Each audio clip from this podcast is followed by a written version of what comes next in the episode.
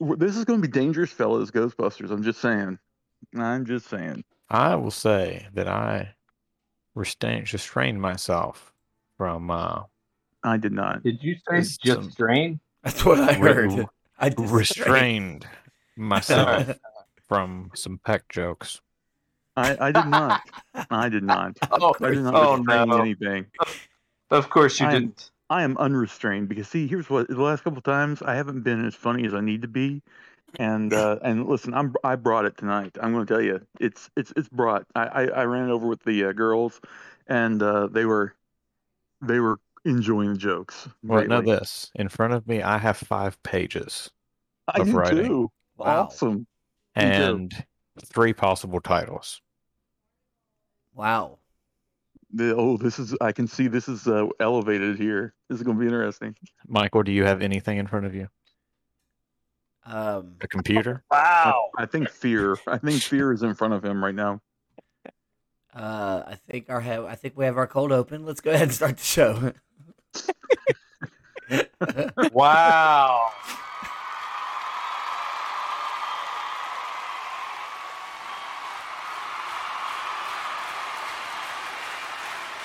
All right, let's do this. We're going to start in five, four, three. Wait, do we go on three? no, It's three and then go. five, four. Why would we go three, Three. and then go? It's always faster to go on three. Okay, In fine. we'll go on five. three. four, three. Good evening and welcome to Once that Upon a three? Recast. What? Was that You're three? terrible. You're a terrible person, Michael Circle. Hold on. Shoot, I thought I had it. Sorry. Just just for that, he's lost 10 points already. That's because he Oh. is a mere ant. If he brings up the a mirror ant open right thing, I might get his 10 points back. oh, I'll, I'll bring it in. Don't you worry. My my story is but a mere ant to these other two already. All right. One more time. I'm not counting this time. I'm just going to go.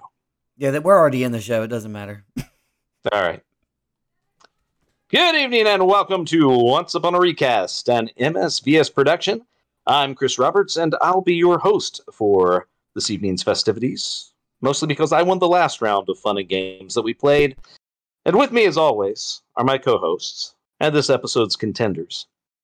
And may I just say that I have the pride, the privilege, nay, the pleasure of introducing to you a tried and true trio of gentlemen who need no introduction. But I shall introduce them to you nonetheless because I spent a little time putting this intro together. I first met our first contestant atop a mountain near Jerusalem, praying to God, asking his forgiveness for the charlatan blood spilt by his Bible, the sword of God I'm talking about, the enforcer of God's word, the one, the only, young Jeremy Young. yeah, that's me. It is. Insert applause here, so that doesn't sound so so, so drab. No, it's, it's Such just a build up. Very bad. Such It's like, a you know, build I'm up gonna and then s- enforce nothing. God's word, but I'm going to be uh, I'm going to be doing Ghostbusters here in a minute. So that's, that's all right. Our next contestant spent a year in silence just to better understand the sound of a whisper.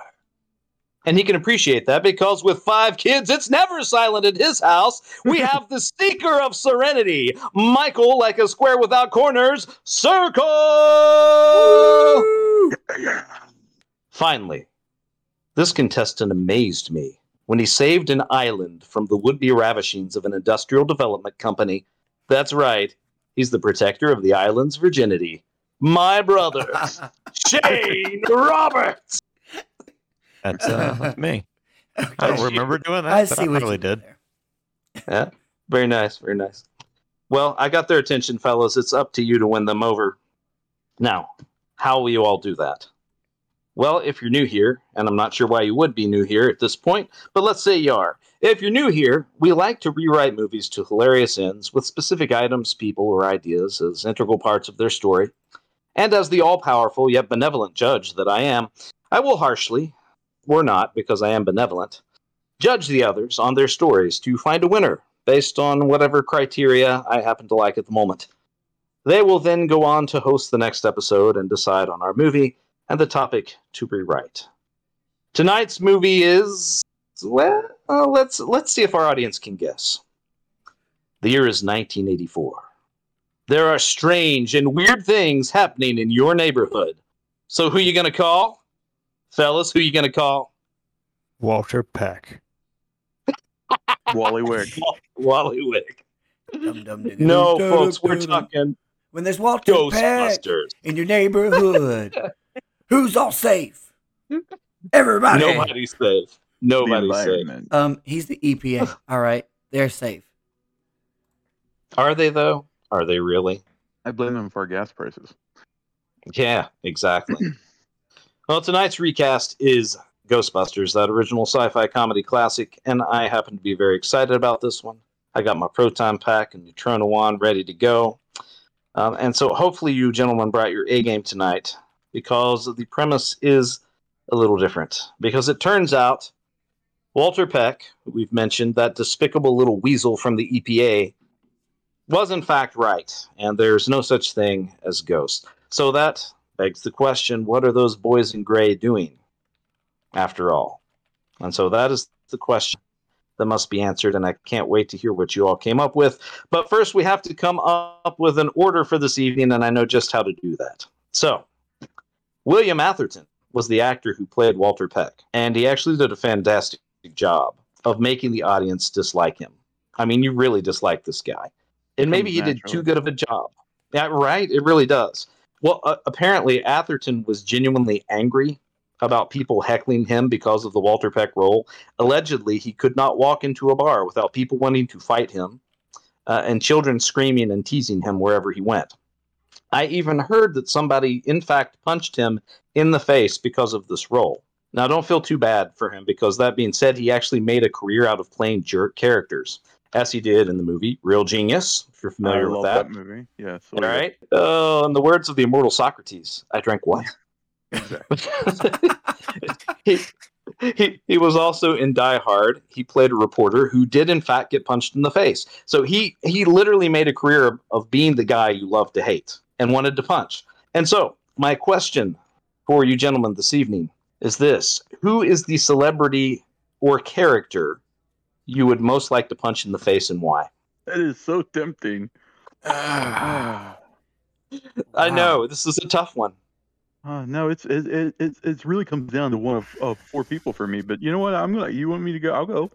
You go. Go for it. Go. This is this is this is uh, gonna come right out. This is not gonna sound good though. I feel really weird about this because normally I don't advocate for punching women.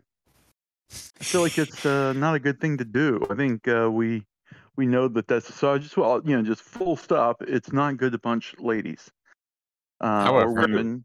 That's just about to be However- however. However, I would totally punch Jane Fonda in the face. all right. Um, yeah, I knew y'all thought I was going to go with Hugh Jackman, but the man is Wolverine. I'm not Right. you don't punch him in the face. No, no, but but Jane Fonda, absolutely. And I'm going to tell you why. see that. Tell me why. I'm gonna, I'm going to tell you why. Because outside of Cat Ballou, every one of her movies is just horrid. Mm. And of course, the whole Vietnam thing. yeah, yeah, and the whole Vietnam thing. the Yeah. whole Vietnam thing. Yeah. Yeah, she's just a traitor to Sure. our country. All right. So Jeremy's going to punch Jane Fonda in the face. Who's next? I uh, I'm very into the idea of striking an old man, and that old man Okay. is Tom Brady. Wow. All right. You're probably not the first person who said that. Why? Uh, because he's good at what he does, and I'm one of those people that don't like people who are good at what they do. Yeah, he is You know what? talented. You give me him or. Sidney Crosby, and I'm going to get my butt whooped by him real fast. You'll see. I I I, I think you can appreciate say your Tom honesty. I, I I appreciate your honesty with that circle. I like it's it's not because you're like because he's a jerk because it's because he's good at what he does. Yeah. Circle's right.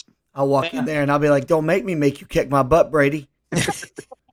Unless he's got like a deflated ball in his hand, you're okay. Well, um, I'm gonna be honest with you. I had some struggles here. All right. I mean, there are a lot of people that throughout a, a day-to-day basis, I feel like I want to punch in the face, but immediately, no one really came to mind. So I'm just gonna go uh, go back to an old classic. I'm just gonna go with Justin Bieber. Okay. All right. Who is The Biebs. Justice Beaver? It's because of baby, isn't it? I uh, I, I just I don't like his face. Is that a thing? Can I say that? No, no, I, You I can say understand that. No, you can say that. Yeah. Yep. You can totally say Also, that. I remember a thing where like he he tried to use a wheelchair or something to skip line at Disney World. You know how annoying I would be if that happened. That's mean. That's just cold. That's that's uncalled for. I remember it being a thing. I just want you guys to know we have lost Justin Bieber as a fan, and Justice Beaver too. No, Justice Beaver is probably now like, you know what? I hate that guy.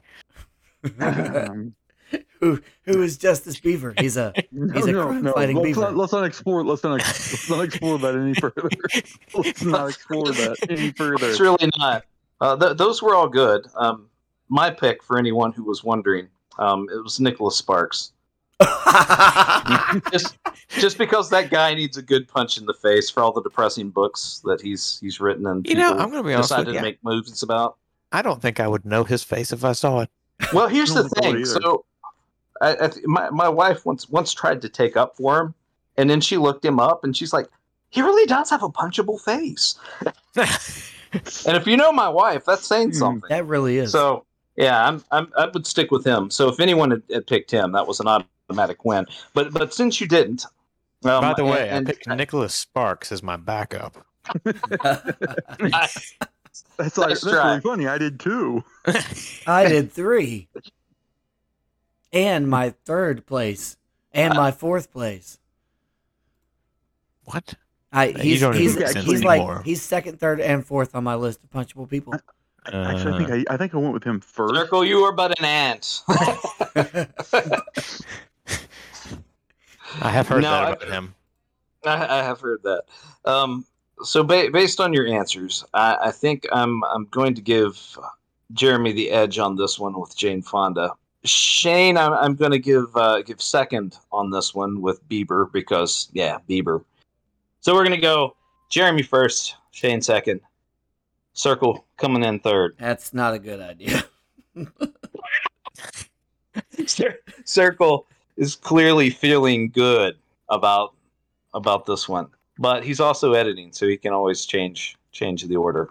Heck yeah. So- it's not going to sound good either. He he should he should feel good because uh, the uh, the person in first place has never won for the record. Oh, that's a good. Uh, but that good could stat. that that could in fact change this time. So, gentlemen, It's like I'm warming In up for everybody else. Is what it is. that's right. All right. You all enjoy the recast. May the best story win. So what I'm hearing, Jeremy is, Young. what I'm hearing is uh, everybody's coming to see Michael Circle, but they have to sit through two opening acts first. Yep, that's what it is. Yep, you can and take with it as that. that, it is Ghostbusters 1984 being rewritten. All right. Well, just let me just uh, get a little bit of the casting out uh, for you, and some of this you'll probably uh, get right off the bat because I've got some jokes that will explain it, and you'll you'll understand better. But uh, it's still set in New York City, so I want to let you know that uh, the director is going to be Ma Night Shyamalan, just because I wanted to say Ma. Um, and then uh, you know, because he's he's so he's so pretentious. Oh, I'll just use my first letter. Who does he think he is? Murray Abraham. The uh, uh, so Moon Night Shyamalan, and then uh, my my four Ghostbusters. Peter Venkman is played by Ryan Reynolds because that makes sense to me. Nice. Yeah, Yep. Egon is going to be played by a younger Jeff Goldblum. Think during uh, his Jurassic Park years. All right. Um, Ray will be played by Paul Rudd, and Winston will be Dave Chappelle. Um, I like he- that one. Yeah. Uh, then uh, Walter Peck will be played by Haley Joel Osment. This will not be young Haley Joel. This will be a 20s Haley Joel, and then he Ah. will. And then Bruce Willis will be played by Bruce Willis, and that'll make sense with my jokes later. Uh, Dana will be played by Sandra Bullock, just because I like the idea of having Sandy B and Ryan Reynolds together again. Uh, Janine will be played by Emma Stone, and then uh, Lewis will be played by Paul Giamatti. Um, which, you know, I, I, yeah, I got a, I got a guy who's actually quite funny, but he's a, he's an excellent actor. Uh, Gozer will be Olivia Wilde, mainly because she was she was Gozer in the, the newest one, and she just seems nailed it. fit. Yeah, she did. Yeah. Um, Slimer uh, will be voiced by Frank Welker, but he will look and the CGI will be in the form of Mr. Bean's face with a really tiny body. Um, and then uh, uh, there will be a radio host at one point. You only hear the voice, but it will be that of Matthew Lillard. I have a reason for that, mainly because we all remember that uh, Matthew Lillard took over voicing Shaggy, Daggone and you. originally it was Did. Casey Kasem, and of course, you know Casey was in the in the film. So uh, I just you know that was I thought it'd be a nice callback. Uh, the mayor will be played by none other than William Atherton. He'll be the mayor. I know he's dead, but we're we're resurrecting him. Uh, the police chief will be uh, played by Reginald VelJohnson because I just thought that would be hilarious. Uh, he always plays a cop, you know, on everything, including Family Matters. Um, Nice. And and then of course that there will be some other roles in which I will tell you when I get to them. Uh, so let me go ahead and begin then. So we have an opening, and uh, we have a librarian, and she is at the New York City Library. She's down in the stacks by herself, walking around, and there seems to be some weird things happening with the lights and and just strange noises, and she's getting really spooked about this, and, and very scared. And it's and this is going to be played by uh, Christine Baranski. Um, for those of you who may not be familiar, she played Leonard's mom off of uh, Big Bang Theory. She's done a lot of movies actually. But Yes, um, that's that's that's good. And as she's walking around, she's she's suddenly going to uh, confront something that scares her. This really you know bright light is going to be upon her, and sure enough, you're going to hear some music. You're going to see a uh, the Ghostbuster logo. All right. Um, then we're going to uh, come into Venkman, Ray, and Egon arriving at the library. Um, there they are going to en- encounter the head of the library. Uh, his name will be Joe Mama. Um, uh, that's going to be played by Marlon Wayans. And uh, uh, immediately they are taken to meet with the librarian who's going to be going by the name Christine. And Venkman begins to ask Christine questions, you know, name, age, any history of mental disorders for yourself. Of course, no, no, no, no. Uh, how in your family? And, and and Venkman's like, in other words, do you have any nuts in your family tree? And and there, Joe Mama says, is that really appropriate? So which Venkman is like, back off, buddy. Ask the questions here. For instance, are you a fan of Bill Cosby? To which Joe Mama's like, well, y- yeah. Do you think his comedy is funny? Well, well, yeah. So uh, Venkman's like, so uh, are you, Mr. Mama, drugging this woman? To which, of course, he's like, no. He's like, really? You admitted that you love Bill Cosby, and you expect me to believe this? To which, of course, Joe Mama's like, weren't you asking her the questions? And Venkman's like, I thought so. Keep your mouth shut. Then the librarian says, well, yes, I do. I have a brother um, who loved doing uh, bird imitations. To which Ray says, that's not proof of mental illness. To which she says, tell that to the people who park their cars under the trees in the park. Put that in together. Oh, I got there. I got Okay. so The uh, so then they they decide they're going to investigate downstairs. They go into the and they see these books stacked. And Egon is like, this is just like the the library in the UK in 1938, in which Venkman says hog pimples. And uh, Ray and Egon are perplexed and they're together and they're like, yeah, close enough. They then encounter a Ghost, an old librarian. That's going to be played by Betty White because I thought Ryan Reynolds and Betty White should be reunited, and she's That's dead. That's a good call. Yes. So uh, Venkman says, uh, uh, "I'm going to go talk to her because you know he thinks he can." And she immediately looks at him, and begins to flirt with him. That's right. The ghost of this librarian, played by Betty White, is going to flirt with him, telling him that she thinks that he's hot and uh, wants to know if he's free tonight to play "Put the Books on the Shelf" Dewey Decimal style. To which, of course, uh, Venkman is like, "Uh, thinky, but uh, l- give me a second to think it about over." So he goes back and regroups with the other two, and uh, Ray says, "I have an idea.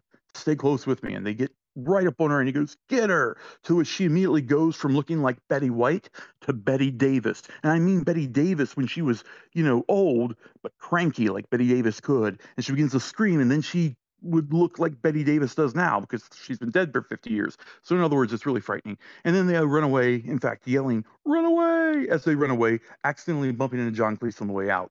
That's right, cameo Uh, John Cleese.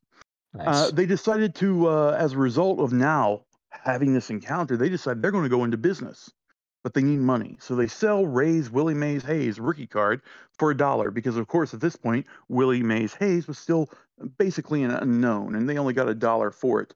Plus, they got uh, went, then they went around and got some change, got another dollar from various payphones at Grand Central Station. Using those two dollars, they go and buy two lottery tickets and choose their numbers with the help from a blonde worker at the counter uh, that's going to be played by uh, actress Jennifer Runyon, and uh, another worker, a short guy, who's going to be played by Steven Tash. Uh, the uh, they are going to be challenged to pick numbers off the top of their head because Venkman is convinced that they have untapped psychic potential, and so they quickly give out the uh, numbers. And guided by Venkman, they go ahead and go with those numbers, and sure enough, they win. Uh, not because of the numbers given by Jennifer Runyon, but the numbers given by Steven Tash, ironically. Uh, they win and uh, they buy equipment. So, three months later, they have a building. They have Ecto 1. They've hired Janine to be the receptionist. They then hire Winston. Uh, Winston, of course, is taken around and shown uh, the ins and outs of the uh, the business that is the proton packs at Ecto One, what they what they do, their their procedures, and of course they take them down to the containment unit, uh, which they call Courtney Love, because it is a large space for the has-been spirits they collect. Um, they quickly advertise and, uh, and immediately are visited by an EPA man, Walter Peck, and Bruce Willis. Walter Peck, remember, is Haley Joel Osment, and Bruce Willis is, of course, Bruce Willis. Now, here's the thing about Bruce Willis: he has severe uh, aphasia. Uh, for those of you who may not be aware, that is actually a condition where his language comes out as almost random words. It doesn't really make sense. He has, you know, he, he thinks he's saying what's right, but in fact, it comes out as other things. And only Walter Peck can understand him and therefore interprets for him. And so here we have Bruce Willis saying, Candy Apple, Rookie, Cheesecake Basket. To which uh, Walter Peck says, uh, uh, Hi, uh, Walter Peck, EPA, uh, here to do an inspection about your supposed ghost busting, in quotations.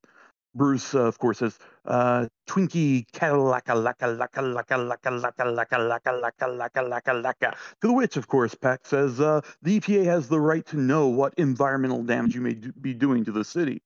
Venkman, of course, says, I could care less what your concerns are, Pecker. To the which Peck says, that is Peck.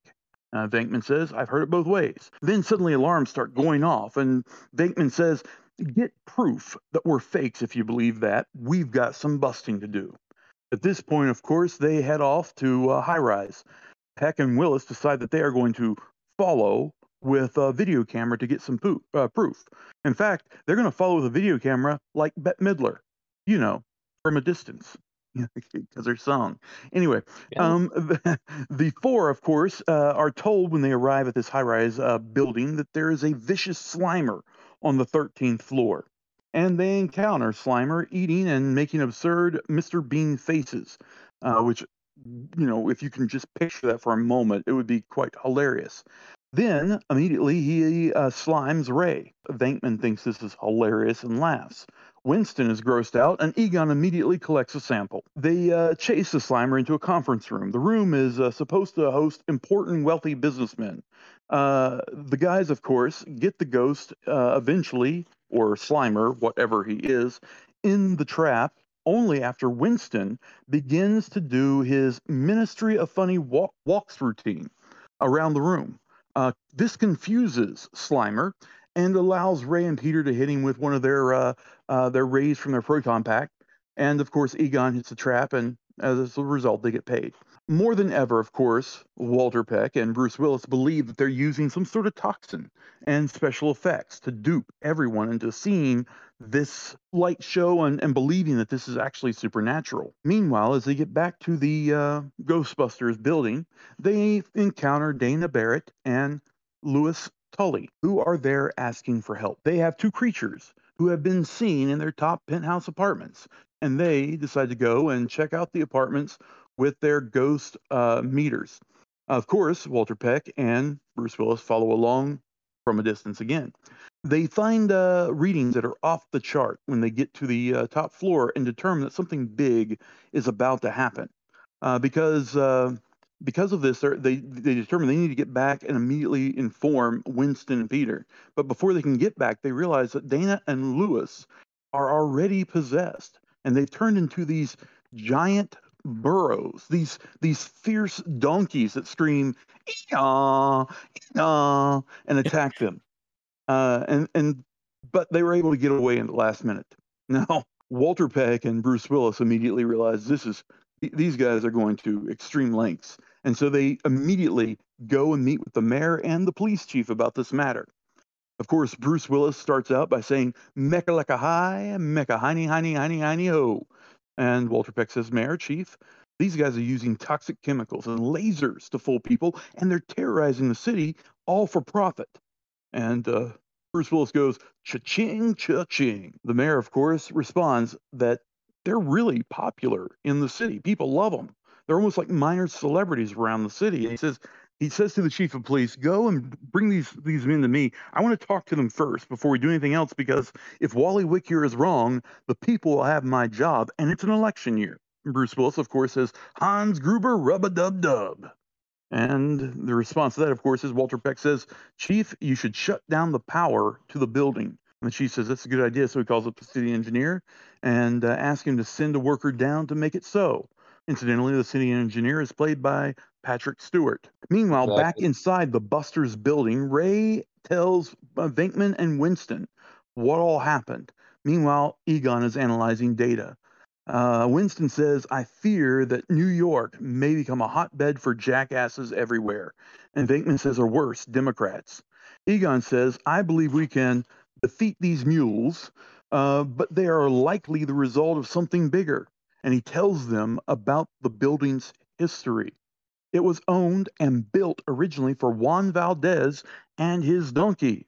That's right, Juan Valdez started what was known as Gozer worship, he and his mule.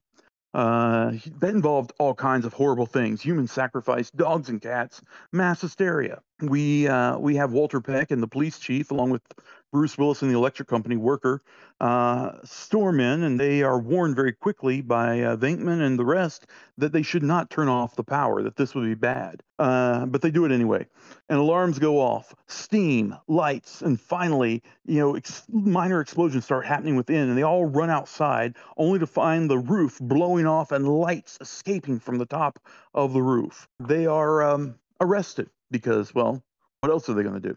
Uh, so, in the process of arresting them, they are going to take them to go meet the mayor. Meanwhile, as these lights are escaping from the top of the Ghostbusters building and begin to make their way towards the uh, infamous Juan Valdez penthouse apartments, uh, where uh, Lewis and Dana, or Donkey One and Donkey Two, are. They go on and, and cut to a scene of the mayor finding out about the uh, sudden intake of ghost uh, appearances after the explosion from um, the Ghostbusters building, and they find out that there is all kinds of lights happening outside the Juan Valdez uh, apartment building. The Ghostbusters explain when they get there that they are legit and that Pencil Neck Peck is just causing the city more harm. Bruce Willis says, "Yeah, yippee hoochie coochie," and Walter Peck says, "I'm not saying that to the mayor, Mr. Mayor. These guys are like Bell Biv DeVoe." Of course, the police chief goes, "Poison." And Venkman says, "I love every rose," and Winston says, "That's a different group. He's saying that we are poison." Uh, to the which, of course, Venkman says, "I haven't sang in a glam rock band in my life. That is outrageous." And Walter Peck says, "These guys are idiots, and they're poisoning the city." Ray, of course, says, Sir, that is false. Everything was fine until Peck decided to act like a squirrel with no nuts and shut down our Courtney Love, I mean, our containment unit. And the mayor says, A squirrel? I mean, is this really true? And Venkman says, Yes, this is true. He has no nuts. And the mayor, of course, sides with the Busters on this one and decides to let them take on Go. Uh, I mean, well, you know, Gozer or Juan Valdez and his donkeys. Um, they uh, they determine that Gozer, uh, when they arrive at the building, is really just a, a lady who's a fairly good looking lady, but she's got this horrible buzz cut for some reason. And uh, they attempt to trap her like they would any other being or ghost, and they can't do it. Uh, they determine that that there must be something extra special about Gozer that that he can't simply be trapped like any of the other uh, things which they've encountered. At which point she tells them to behold her true form, and then she disappears and reappears as a giant Juan Valdez with two giant donkeys down on the street below, simply walking through the middle of New York City, stepping on cars, destroying things, and eventually stepping over a church building and destroying it. And then they hit her with the, the full blast of all four proton packs uh, right at uh, Juan Valdez and the donkeys. It only makes uh, them angry, and suddenly the smell of roasted coffee fills the air. Of course, Bruce Willis and Walter Peck are watching this entire time, and they're beginning to wonder: Is this really happening? Uh, of course, the Busters cross streams eventually and destroy Juan Valdez as a result of of doing this, and uh, Dana and Louie are saved. Sorry, Lewis are saved. You can call him either way. It's spelled Louis. Uh, of course, the result of this is Bruce Willis, seeing all of these things happening, goes Lama, Lama, Lama, Lama, yoo-hoo-hoo. And Walter Peck goes, "You're right. They saved the city." At that time, of course, the song "Ghostbusters" begins to play, and the the city celebrates and the credits begin to roll. Those last of the scenes are, are, are seen. There are a couple of outtakes as well. And then the screen goes completely black as the final screen, uh, you know, final the uh, credits goes to the very top. It all goes black, but there's a noise that's heard. And suddenly, boom, we're in Central Park. And there, uh, we can see the Ghostbusters talking to one another. There's a presence in Central Park and they, they they can't see it. The reading is off the scales, but they know that there's something there, and and they don't know how to get them. And finally, Walter Peck says, "Let me. I'm I'm going to do this." And he and Bruce agree to to be bait. They're gonna they're gonna be bait to get this this entity to chase them through the park. And as they're running through the park, suddenly there's this beam of light that appears, and and Walter Peck looks around and Bruce Willis is gone, and the Busters are rejoicing. They're like, "Yeah, we got it." And then Walter Peck realizes Bruce Willis was a ghost the whole time. And in the background, the radio host introduces Huey Lewis and the News' new song, I Want a New Drug. All right, so first off, just for the casting, incredible. That's 200 just for the casting. I'm giving you 50 for the bird joke. I'll give you I'll give you 50 more for Betty White give you 20 for for John Cleese. Put John Cleese in there. And 20 more for uh for for Runyon and, and Tash showing up and and doing their thing. Um 10 points for the Jurassic Park callback. 10 more for the Courtney Love joke. Uh, t- 10 points for I've heard it both ways. Uh, 10 points for Slimer Bean. Uh, 20 points for sliming both Trump and Bloomberg. That's great. 10 points for From a Distance which you threw in there twice, which was nice. 20 points for pulling off the burro noises. I mean, you went all in on that. That was good stuff. Yeah. Uh, 20 more for the for the Democrats donkey joke. 10 more for Juan Valdez and the donkey. 10 points for throwing in find a way. Uh, that was good. Yeah. I got to give you 10 for did I do that? I'm giving you 10 for the bathroom please callback yes, it's a callback, and that's all I'm saying. That's all you're saying. Me too. Yeah, yep. I, I know where to call back from. Oh, I do too. 10 for Bell Biv, the Bell Biv DeVoe and, and Poison. I'm giving you 20 for No Nuts. 10 for missing each. Oh, wait. I'm giving you 20 for Giant Juan Valdez and the Roasted Coffee.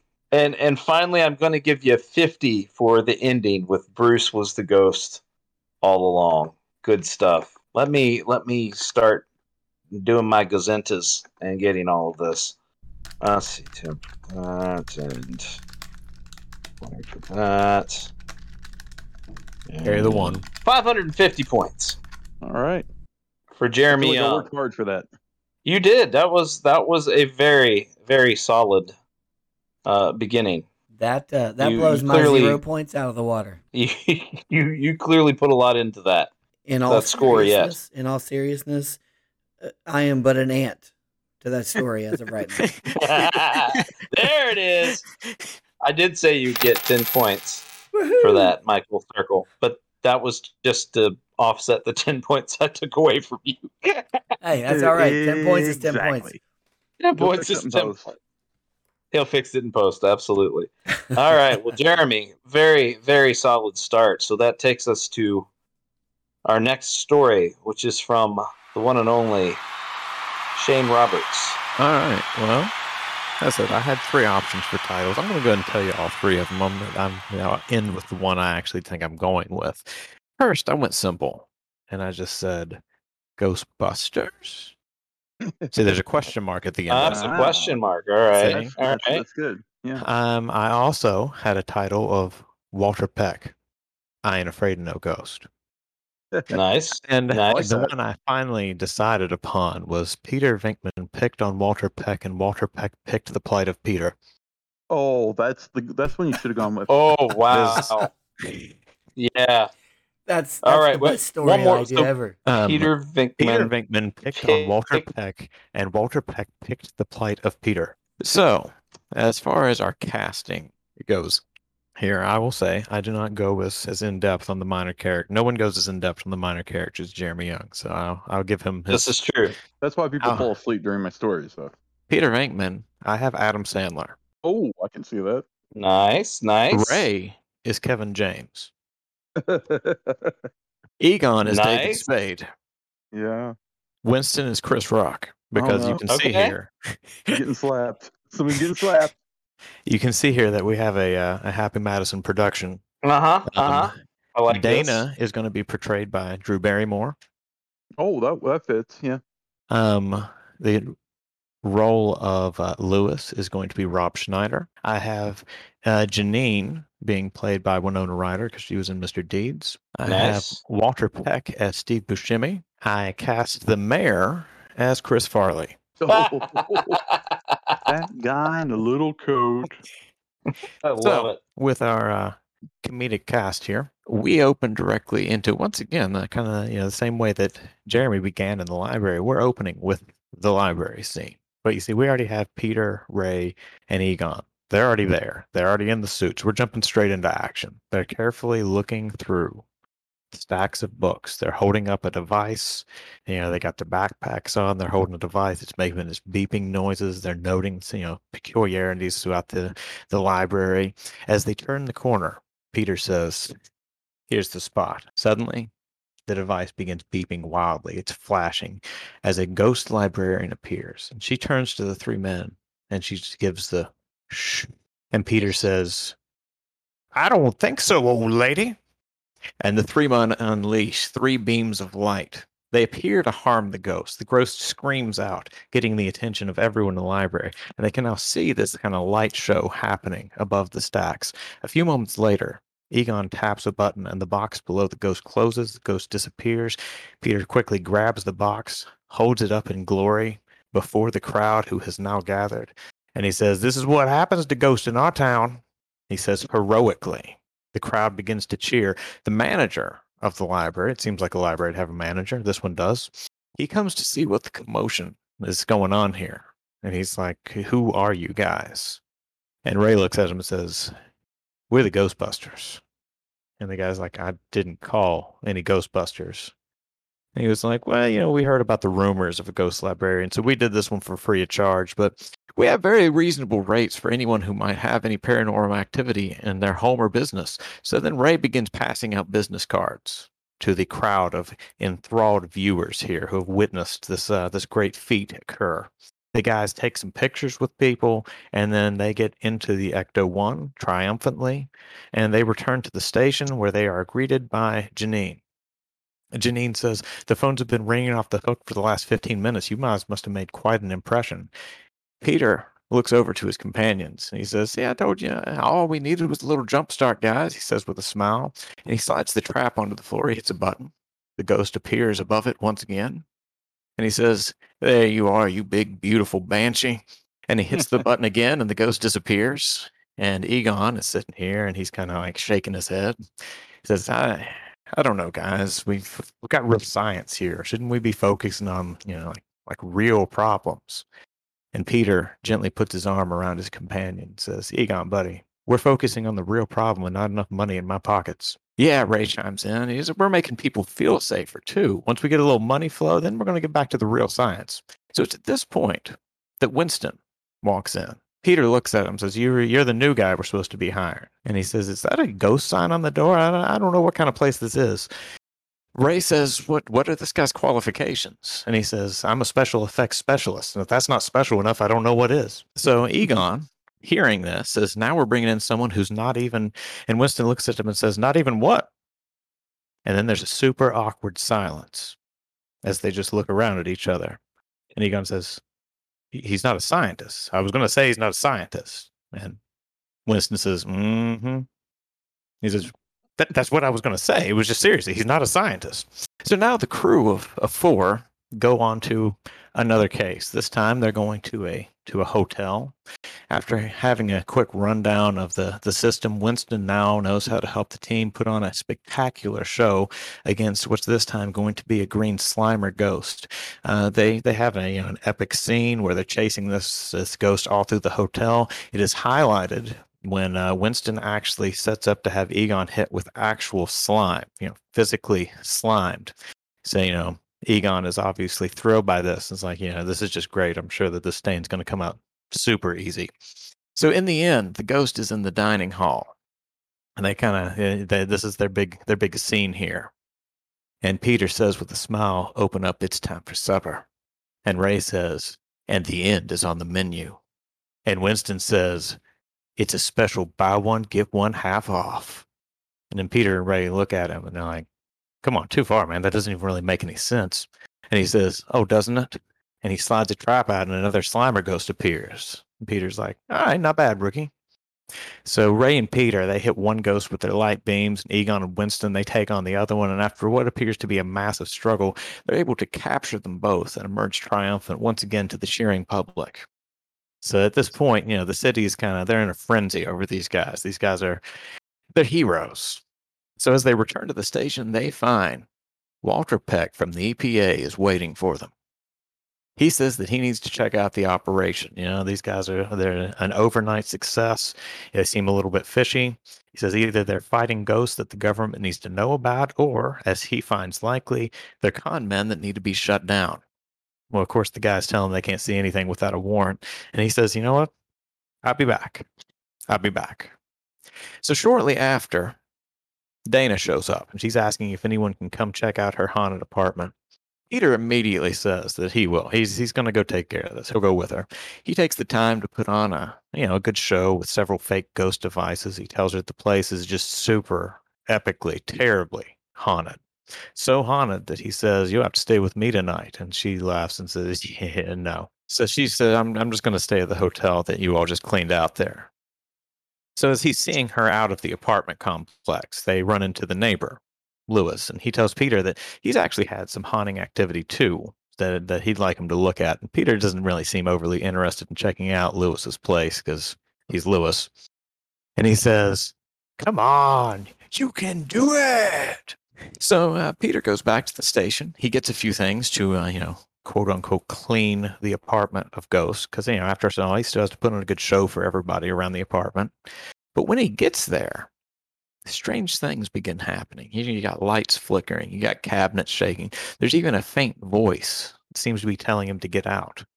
So at this point, Peter's a bit he's a bit shaken. He heads back to the station to talk it over with the other guys. He's like, you know, Egon says, you know, perhaps we've found an actual ghost we could actually see if our equipment can take care of it. Peter's like, I did not sign up for actual ghost hunting. This this is not supposed to be.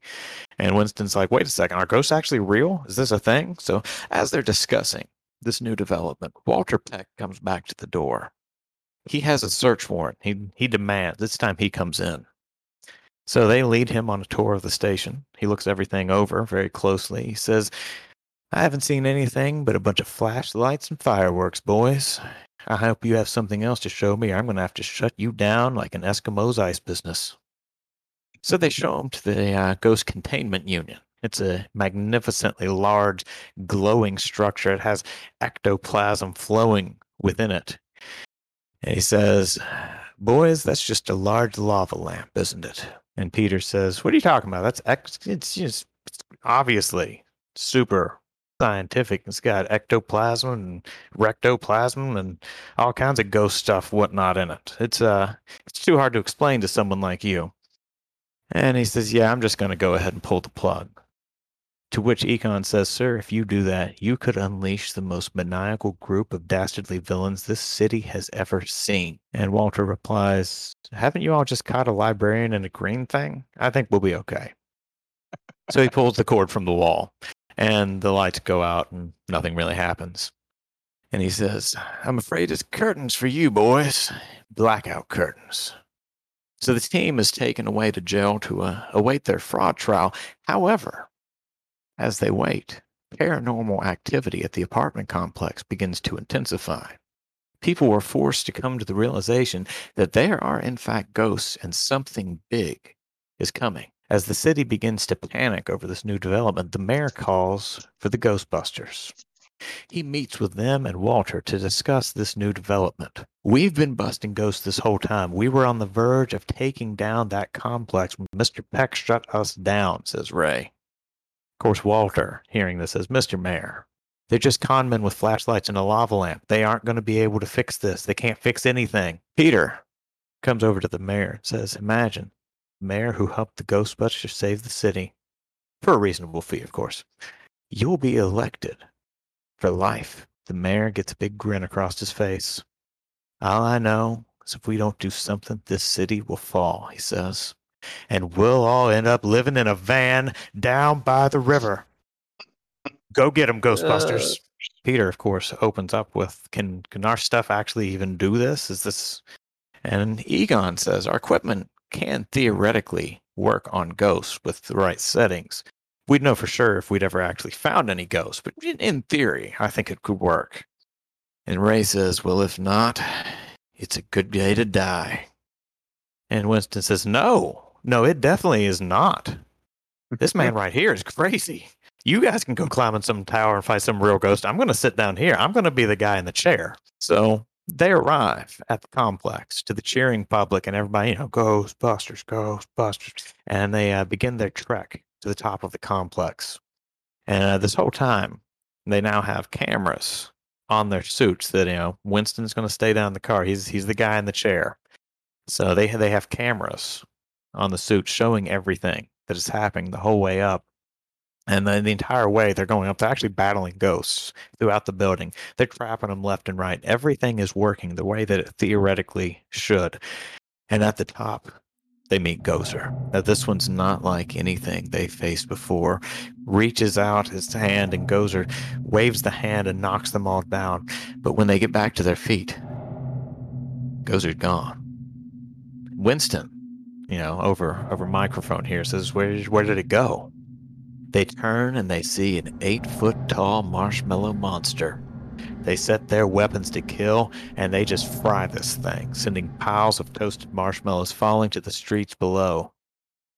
The guys then return to their cheering fans. They're triumphant. Peter holds up a stack of traps and he says, What happens to ghosts in my town? And Walter Peck walks up to the group of heroes and he says, I suppose you're real proud of yourselves, aren't you, boys? The guys, of course, all nod with smiles. They're they're legitimate heroes now. Walter grabs one of the traps and he throws it to the ground. And Gozer appears, and it terrifies the public until Walter hits a button and the ghost disappears. He says, There were no ghosts here. The whole thing is a scam set up by these con artists. And Egon says, No, no, no, we just destroyed a complex full of monsters. He said, The, the debris, it fell to the ground. It, it, it's here.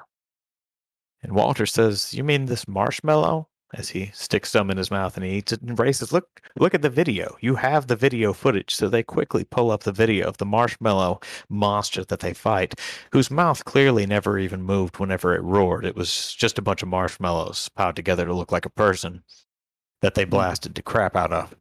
He says, "Yeah, that uh, that looks real, real, real."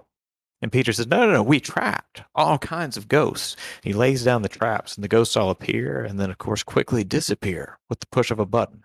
So the authorities arrest the Ghostbusters, and as they're placed in the police wagon, because, you know, police wagons should still be a thing, Walter pokes his head in. And Egon looks at me and he says, We didn't set this up.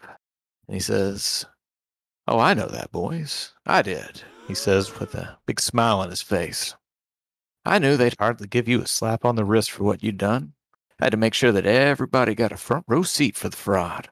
So I hired Dana to plant the seed in your mind that there might actually be ghosts, borrowed some of your toys, set the whole thing up so you could take the fall in front of the whole world. And as an added bonus, I'm pretty sure that buffoon of a mayor's not going to give me any trouble come election season. This is my city now, boys.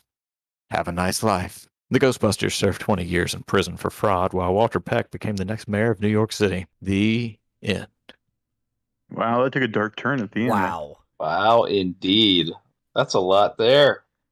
It's good Yeah. stuff. We've Yeah. had two good stories so far. The uh, the Pexter came out on top. The Baxter. Baxter. oh well, first of all, let's uh, let's just talk about your your title or titles. Uh, they were all good, but Peter Venkman picked on Walter Peck, and Walter Peck picked the plight of Peter. Is that's that's money. That's gold. That, that's a hundred hundred points there just just for the title. That title was was beautiful. Um, your casting, beautiful cast. One fifty for that. Your racial scientist joke, I'll give you twenty for that one. uh, buy one half off. I'm, I'm giving you ten for the, for that. That made me snicker. Yeah, I, I, I liked that. Uh, the fact that they are they are frauds and and proud of it, uh, except for Egon, who feels a little guilty. Ten for that. Uh, the you can do it. I got giving you twenty for that one. That the Eskimos ice business line. I'll give you ten for that. All right. So so the the fact that the containment unit is just a large lava lamp and you used the word rectoplasm Yeah, I did. I'm giving you 50 for that. I was hoping somebody would realize that the word rectoplasm was in fact there. Oh, t- 10 points for the for the blackout curtains uh, from from Peck there. Um, fi- 50 points for for Mayor Chris Farley uttering Van down by the river. I mean, come on. Um, Winston being the guy in the chair, giving you 10 for that one. And then Walter's setup ending. Um, 50 points for that. That was that was excellent. And the fact that he becomes Mayor Peck. Um, 20 more for that. So I gotta I gotta do math again here for a bit. Like you always, so you always got to have a solid twist there at the end. if I have calculated this correctly, I believe I have 530 points for Shane, which actually puts him 20 points behind Jeremy. So right now, Jeremy retains the lead, but Shane is in a close second at All I got to 530. all I got to do is pick up on deck. all I got to do is pick up thirty points from Michael's story. It could happen. I was about to It say wouldn't- people have picked up points from other people's stories before. that is true. That, that's true. Yeah. Seriously. So congratulations on the win, Jeremy. This was a great one. Uh, you guys have a good No, we want to hear what you got. We want to hear what you got, man. Come on. You're good. You know it. That's a mistake. All right.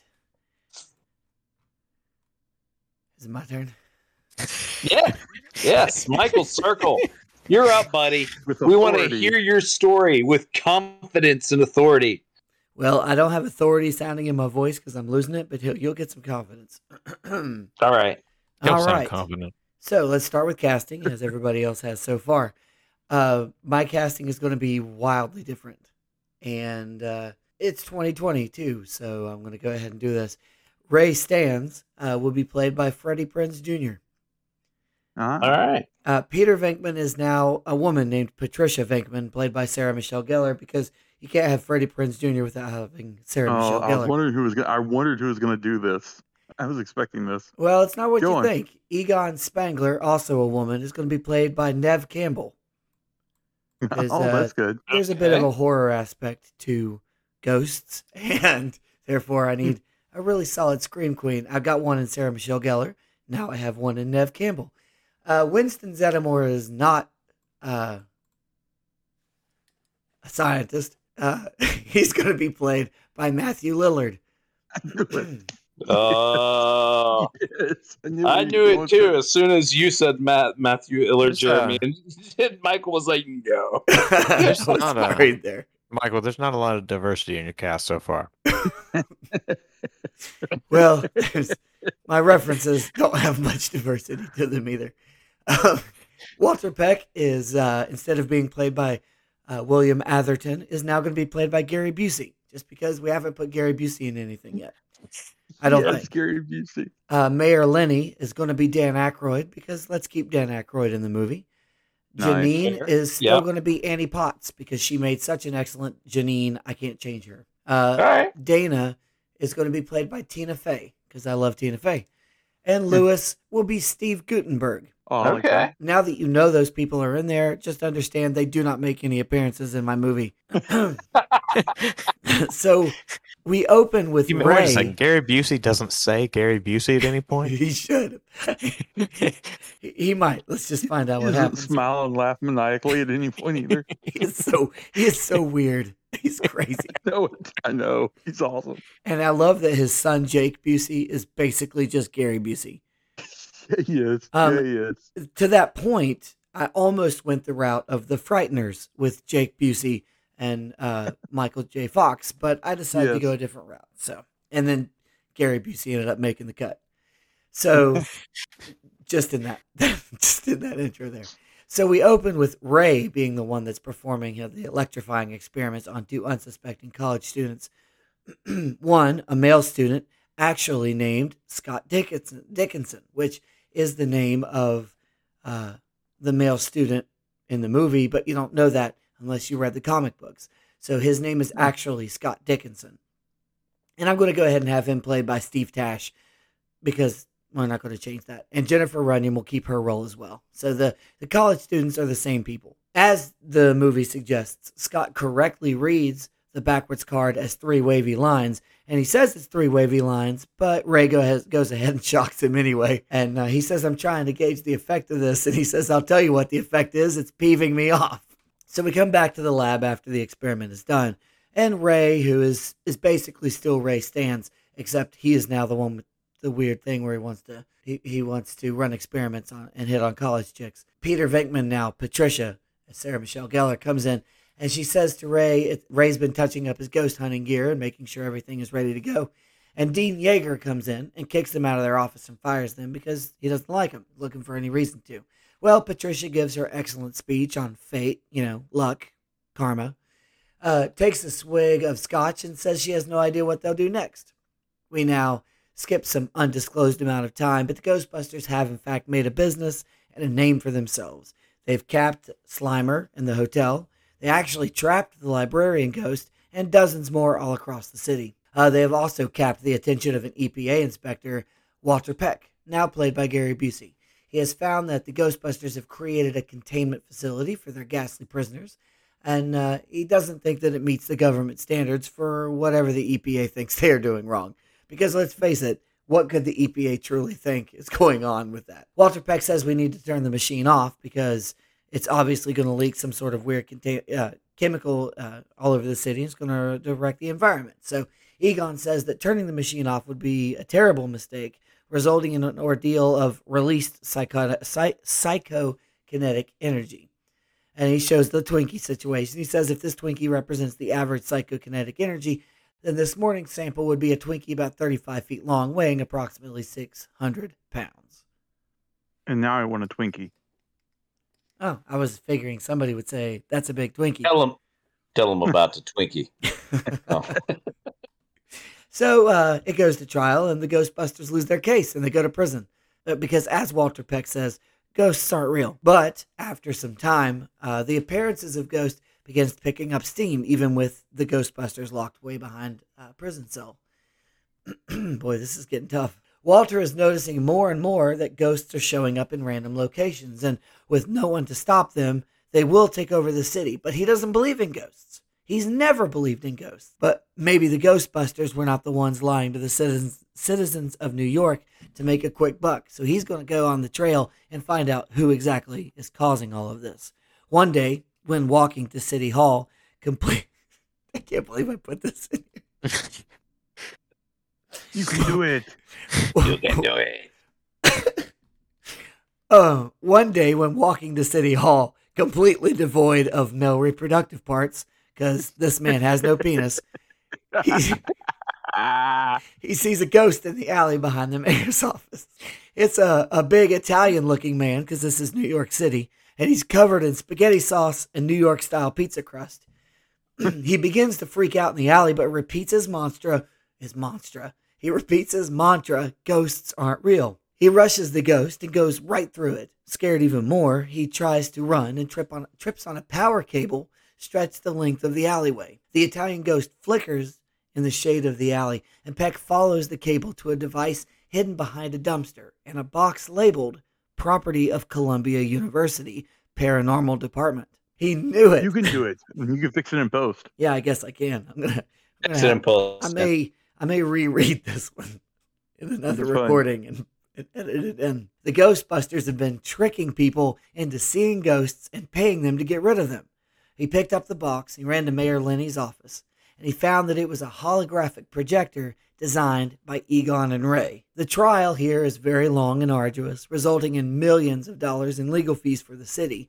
But during, uh, or just just before, just before the verdict is given, a ghost appears in the courtroom. A sure sign that the Ghostbusters are trying to make one last run for it, a last ditch effort to escape the constricting confines of incarceration. But something isn't right.